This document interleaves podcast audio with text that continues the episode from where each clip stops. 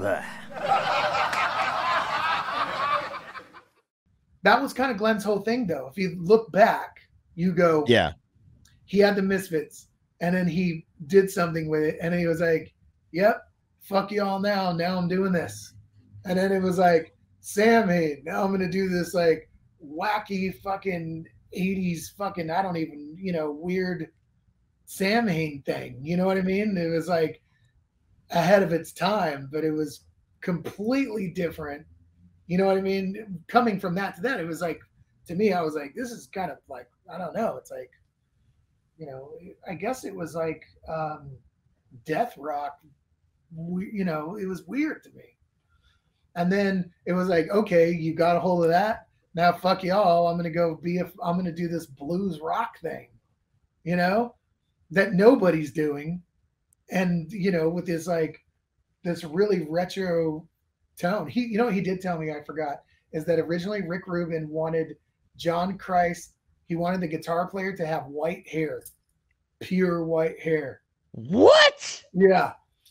I just remember that. He was like, Yeah, Rick wanted the guitar player, whoever it was me, he wanted John to have like bleached, like white, white hair, like a white wizard hair. And I was just like, Fuck that. That'll never happen. What the Yeah, yeah. fuck? Yeah, yeah. You know, Rick Rubin had a lot of really great ideas, and that was No. not one of them. But but you know, going back to what I'm saying, it was like then he did this blues rock thing, and then everybody Yeah. really got into it, and he was like, "Okay, fuck you guys now. Now I'm gonna go do this fucking like Nine Inch Nails thing." And Right. They were like, "This is suicide. What are you doing?" And Bill Kennedy, my buddy, he's Yeah. passed, you know, he produced that, and he said Wow. at the time they they were like. What the fuck is this? The label's pissed. Everybody's like, "What the fuck are you doing?" You know, and he just did it. And then Yeah. then people kind of went, okay, I get it. Then he's like, now now I'm going full metal. And then you're like, what? You know what I mean? And it's kind of this progression.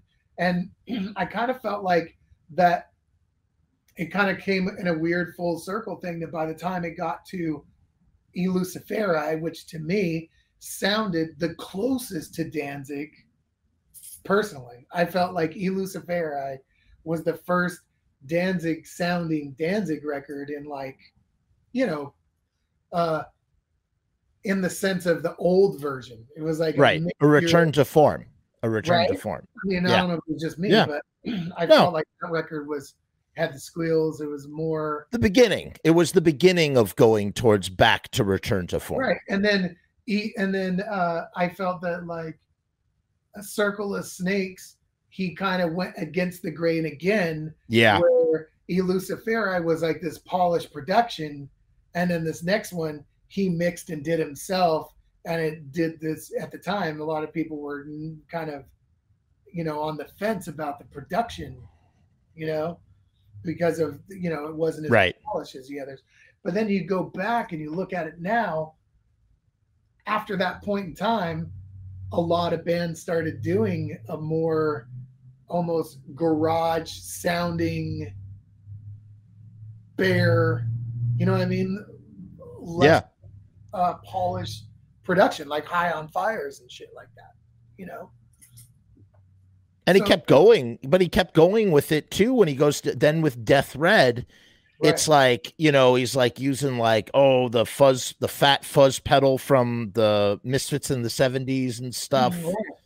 you know Yeah. um you're right man you're totally right it's like every it's like i'm always gonna the, the thing about glenn Like, danzig's fuck you now i'm going over here yeah no that's the that's the thing about his artistic integrity is a i'm never gonna look back.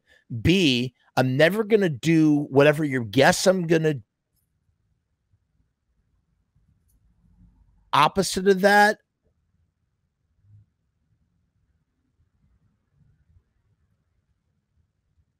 absolutely. So that's what Yeah. i mean you know what? He's